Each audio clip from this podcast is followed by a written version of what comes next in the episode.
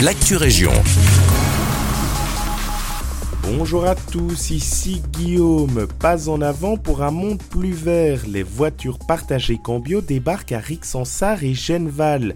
L'avenir nous rapporte que les autorités communales ont inauguré ce jeudi matin la nouvelle station de véhicules partagés en gare de Rixensart. Deux emplacements de parking ont été sacrifiés pour accueillir la nouvelle venue. C'est également le cas sur le parking de la gare de Genval.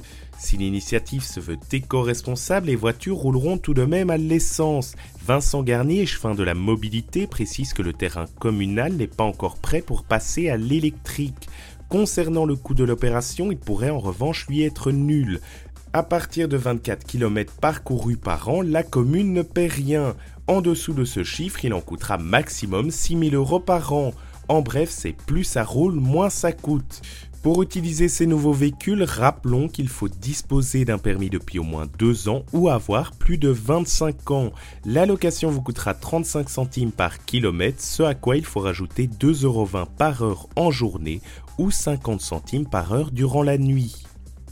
Brania, une association royale. Le cercle d'histoire de Braine-l'Alleud, plus connu sous le nom de Brania, a reçu cette semaine le brevet d'association royale.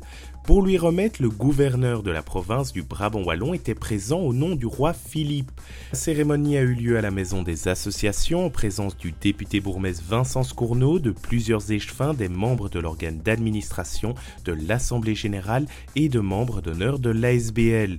Une distinction qui vient donc récompenser cette association dont les statuts ont été publiés en 1973.